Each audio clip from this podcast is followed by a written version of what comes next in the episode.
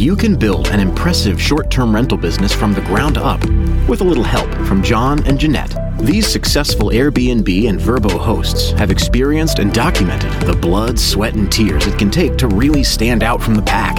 Welcome to Stand Out. Hey, everybody, it's John. And Jeanette. And welcome to Stand Out Hosting. Today, we're going to be talking about what could be one of the more controversial topics we ever cover. And that's because we're talking about pricing your short term rental Vrbo Airbnb. So, striking a balance between maximizing your earnings while also attracting potential guests can be a pretty challenging task. However, with a thoughtful approach and careful analysis, you can set a competitive price that ensures strong profits while keeping your property occupied. So, in this week's podcast, we will explore some key factors to consider when setting the price for your Airbnb listing or VRBO. So, before we jump into the pricing for your short term rental space, I thought it might help to kind of take us out of the topic for a moment just to make a point.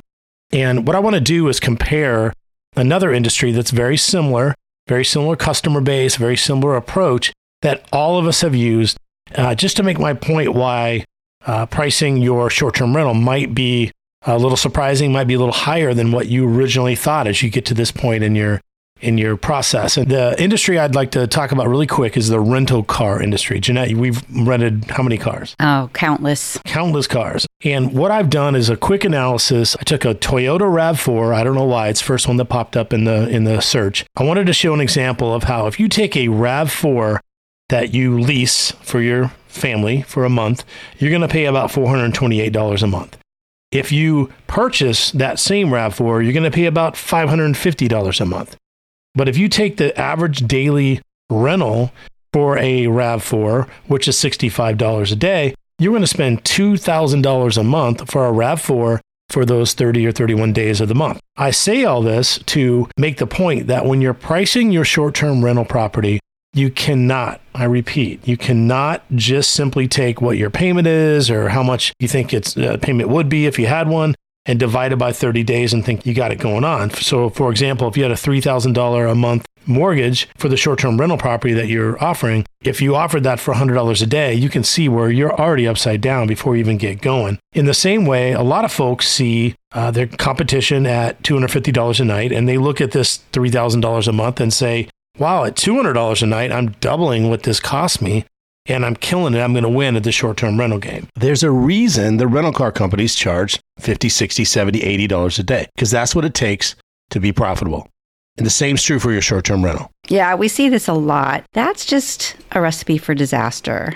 First off, an owner needs to take all costs into consideration and have a realistic expectation for how many nights the property will be booked before any break even numbers can even be calculated. Yeah, I mean, even if, like I said, even if you own the house outright, your grandma gave you a house at the beach, you decided to make it a short term rental, you have got to take all your costs, and I mean all of them, into account, including the cost of money. And by that, I just mean even though you didn't have to pay for grandma's house, that money is worth something somewhere. So at 4%, 5% interest, that is your cost of money and you have to calc that in to be to be fair to yourself to make sure you're making a profit on your property. And and again, this whole little intro, which is longer than a normal intro, is really just to set the stage for why a short-term rental or a hotel or anything else or a rental car, why it costs so much more than what in your head you're paying for your car, your house, etc. It just you can't compare the two of those.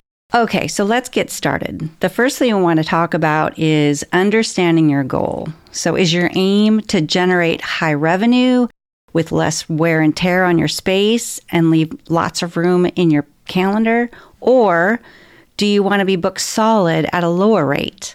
We chose the higher price model with less wear and tear, but uh, many others go the other route. It's just up to you and what you're comfortable with.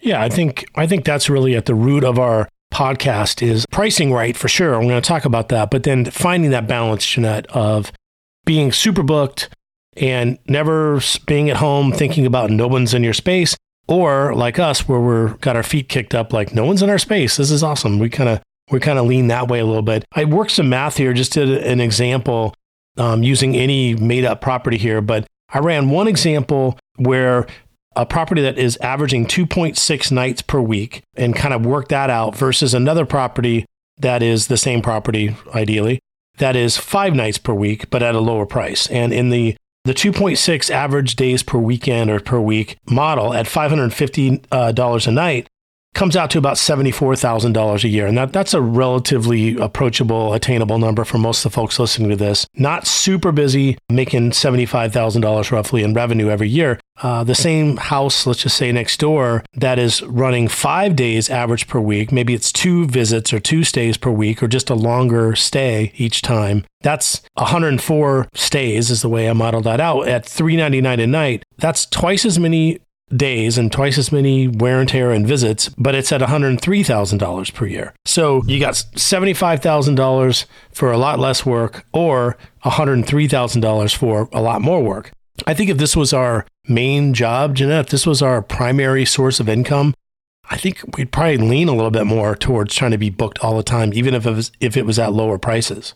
I agree. I mean, we're so very much involved with each guest uh, that um, you know having that many visits or that many guests would be a lot for us as you also have a full time job and I have other things to do. So this is a nice balance for us, but you just have to think about how much time do you want to spend, how much help are you going to get, how much wear and tear do you want, and kind of go from there. Before you start diving into your pricing strategies, it's super important that you have a clear understanding of your actual costs. We hit on this a minute ago, but all of your cost. You got to know all the expenses related to your rental, including mortgage, you have property taxes, there's insurance, of course, utilities, cleaning fees, you have maintenance costs, we have slip fees, you know, uh, maintenance of the yard, uh, cleaning the gutters, all of that stuff. Anything that's either a recurring or an occasional expense, you've got to know what that is and build that into your model because otherwise you're just fooling yourself. And again, we, we don't want you to fool yourself. We don't want to fool you either. This needs to be calculated before you set your price. Yeah, ideally, you know this already before you even open your rental, before you even bought your rental, you have this figured out. So, what are the key inputs for how to price your space? The first one is research comparable listings, or you probably have heard of this called comps. You want to conduct a thorough research to understand the market dynamics and analyze the comps in your area. Look for similar properties in terms of location, size, amenities, and overall quality. Pay attention to their pricing patterns, seasonal variations, and occupancy rates. This research will give you a benchmark to evaluate your property's value and help you set a competitive price. Yeah, comps are super important. In fact, a lot of the things within the comp that you just talked about, we're going to cover in a little more detail right here. So as we as we look at the inputs that drive pricing for your short term rental property. Comps obviously is number one for sure. But as we drill down, you know, the next one would be, you know, size matters. All jokes aside, we've heard that saying many times, but, you know, big or small plays a role in your pricing. If your property is half the size of your other comps, you're not going to get the same price that they do. And it also is not just their size. You also need to consider the number of people it will hold. If it's a 5,000 square foot home that sleeps four, and there's a comp across town that that is 3000 square feet but sleeps 10 they may outpull you they will outpull you in, in price because if more people can stay they can spread the cost over more people etc i will say though there's a point where a little tiny property that holds 20 people because it's just bunk beds in it that's a recipe for disaster in the long term for your, your uh, reviews and things like that. Also, think about the people you're attracting. Are they families, couples, spring breakers? So, they're going to have different budgets and different needs, and they're going to be looking at different price points. Yeah, I mean, clearly, like four families sharing a big home are going to have a different price point in their mind than 10 spring breakers. That, I mean, that's really your point. I think that makes total sense. So, geography matters. Let's just location, location, location. We've all heard it. If you're in the Bay Area or downtown Seattle, your jump off point for pricing at the very beginning, the baseline is going to be higher than Arkansas or, you know, upstate New York, that type of thing. So, you know, take a look at where you are in the country when you're doing your comps. Make sure you're also comping folks in the same market that you're in because that's going to affect your price for sure. Right. And also, the location within a geography makes a difference. Your property's location plays a pivotal role in determining its value. Factors such as proximity to popular attractions, transportation hubs, and local amenities can justify higher rates. So remember, a prime location commands a premium price. If you don't have proximity, don't comp against those that do, and vice versa. Yeah, I mean, I look at just being in a beach atmosphere here, Jeanette. The rental price for being on the beach relative to across the street from the beach, which is a stone's throw away, is 2x. Yeah, I mean it's kind of obvious, but just we, we just want you to be careful when you're looking at comps that they're comparable. So consider the seasonal demand, right? I mean, I guess that should go sort of without saying, but um, you know, tourist demand in markets really drives the pricing. You really need to know when the peak seasons are, the holidays, or even local events that attract a high number of visitors to your area. During those periods, you can charge a premium rate. And off season, you got to come on down a little bit. So, you know, everything from the, the fall leaves in parts of the country to the warm weather in parts of the country. But don't forget things like uh, major conventions or festivals or things, things like that that also could affect the price. It is not uncommon for us to be, you know, 550, 550, 550, 715, 550, 550 because Darius Rucker's playing a show next door. Yeah, don't forget about all the fun things going on in your area. Um, when we first started, we thought we would just have renters during the summer. And then we realized, oh, there's so many other things going on. There's marathons, there's music venues, graduations, and conventions, and things like that. So think about all the things that are happening in your area and then put a price on that. When pricing, also take into account your design and the photography you did. And again, I hate to beat the dead horse here, but you know, we've already done a podcast on design, we did a podcast on photography, but if you're up against some similar units in your building, for example, or in our case, similar houseboats or whatever, if you have the best photography that's showcasing the best design, you can charge more than those other homes. You can't be double just on those two points alone, but you can get another 25, 50 bucks a night for having a much cleaner, more beautiful appearing unit or home because of how you designed it and how you photographed it. Next, you also want to evaluate your unique selling points. So we've been talking about this a lot in our in our previous podcasts, but let's talk about highlighting your unique features and amenities of your rental property. So consider the location we talked about, proximity to attractions, transportation options, the quality of your amenities. Do you have Wi-Fi, parking, swimming pool, uh, if your property offers something special, you can justify charging a higher price compared to similar listings in your area. We happen to be right next to a large music venue, and our property offers basically the best parking spot in the town. So it's walkable to the show and back. You can even listen to the sound check from the upper porch of our place. So that turns out to be a really, really nice selling feature. Now you can also use what are called dynamic pricing tools. Uh, they're on both of the platforms, Vrbo and Airbnb. They will help you using algorithms that they have access to to show some of these seasonal things we talked about or events in town, things like that. Um, you'll find over time it actually gets kind of annoying, but it's very helpful where they will say, hey, consider raising your price to X or consider lowering your price, is usually what it is, to Y. And you might have a better chance at renting. And it's looking at all the other renters, what they booked for, and doing their own sort of algorithm on your comp to say, you know, you might think about doing this. Now, I will say early on when we were kind of by ourselves down there, Jeanette, we were listed at maybe 500 a night in those days. And, you know, Airbnb would come on and say, consider lowering your price to 215 a night. Well, there's no way that's a comp, a real comp, right? But now that there's more real comps for us, it's much better information that they give us.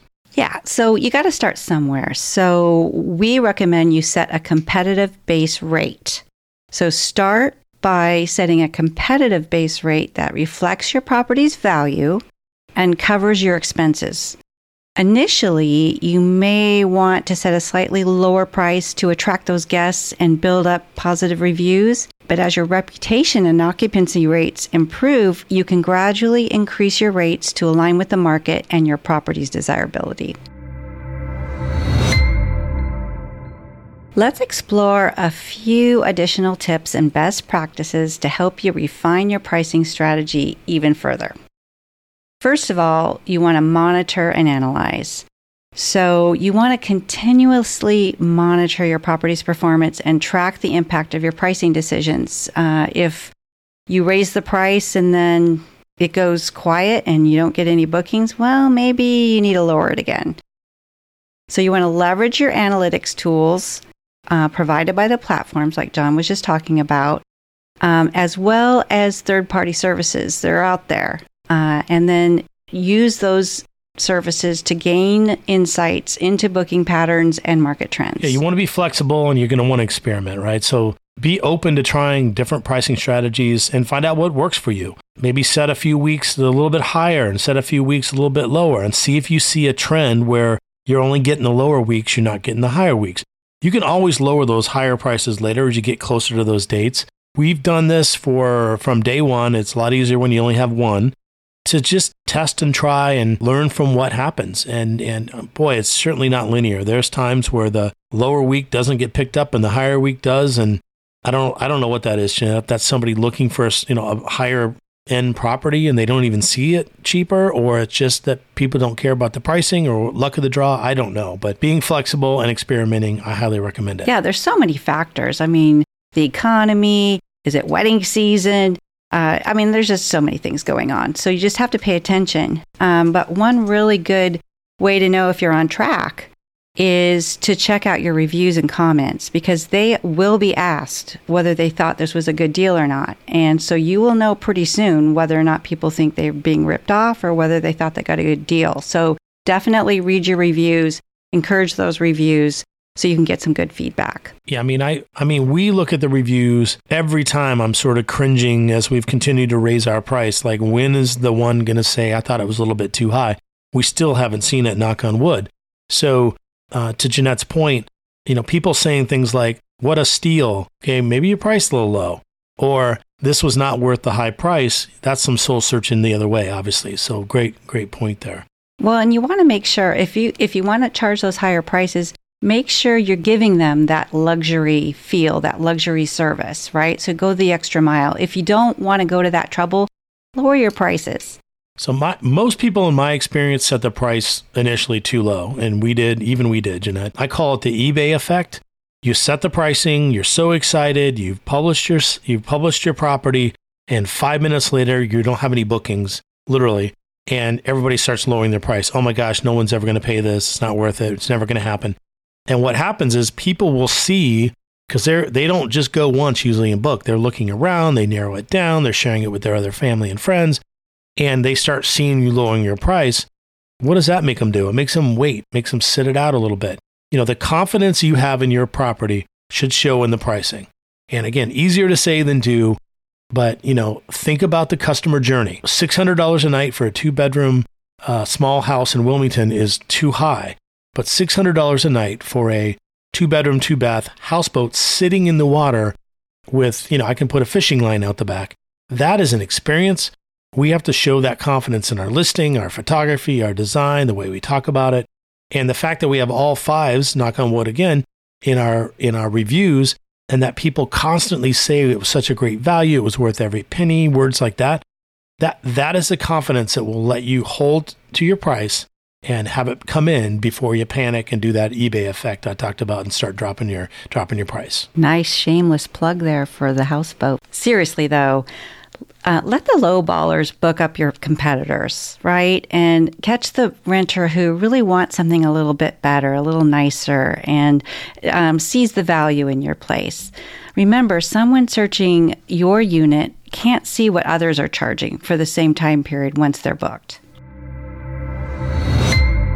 Okay, we just took a super quick break to go look at our listing as it relates to others, uh, other comps in our area. We've been saying we're going to do that. We haven't done it. We just did it. And a uh, couple couple takeaways, Jeanette, just from that little exercise we did right in the middle of recording this podcast. One is we show as the most expensive one of all of our comps.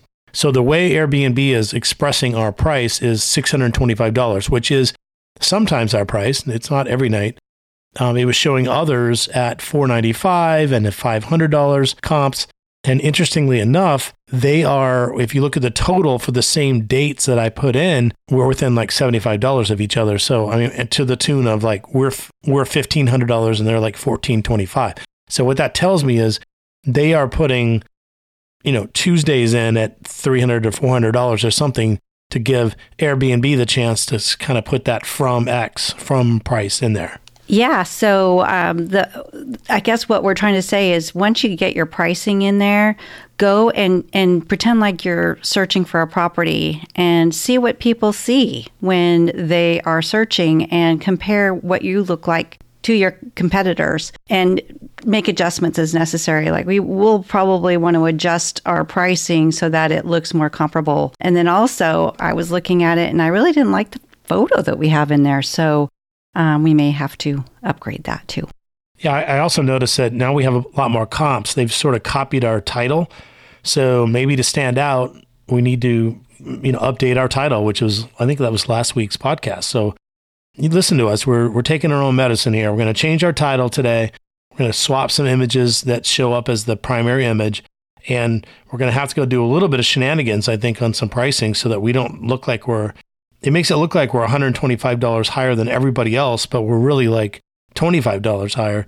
And it's because our base price is set so flat across such long areas that Airbnb has it that is our average price point somehow. Yeah, I I think um, it was good to look and see what other people see and just make sure we understand that. Yeah, and Jeanette, this this type of analysis, I mean, we're doing this almost daily, just kind of seeing what other people are changing and other people are doing. It's just the nature of the beast. Having said that, even at the way we're now showing as being like super expensive relative to others, we haven't had no issue getting bookings. I mean, it's a you know couple bookings a week coming in right now. So um, back to taking our own medicine here, we should not panic and like drop our price because some other people have uh, run a lower price on their houseboat. We just got to stay confident, make sure we're priced right, and then watch the watch the bookings keep coming on in. A question though: Are prices the same on Airbnb and VRBO? Yeah, they're pretty much the same. I, I have done some back to the uh, testing and evaluation that we talked about earlier. I've done some things where I will lower it on VRBO, leave it high on Airbnb, and then watch if that changes who, you know, where people are booking, who's booking where. Um, my experience has been it really hasn't made it. It really hasn't made a difference. It's not like um, maybe it's just us that looks at both platforms before we book to see if they're the same price for a certain property we really want. Because whether it's 625 or 525 um, over a course of a given month, uh, people seem to book with the platform they're used to and most comfortable with, and that that's been my experience. Okay, makes sense. I guess what we're saying is you got to regularly monitor your pricing, um, adapt to the market changes, check your feedback from your guests, and just continually refine and optimize as you go. So just remember that that in our view, most of us are too low. In fact, some of the folks affecting our discussion a minute ago about us maybe checking some midweek pricing on our houseboat is because they've priced theirs too low, in my opinion. So don't fall in a in a trap of of you know undercharging what your real costs are. And again, you're really not trying to do this to break even. I hope this is supposed to be a profitable business. So making sure you know your costs, making sure you're charging enough to make a good profit on this because it's a lot of work. It's a lot of fun, but it's a lot of work. So thanks for listening to Standout Hosting today. I'm John. I'm Jeanette. We'll see you next time.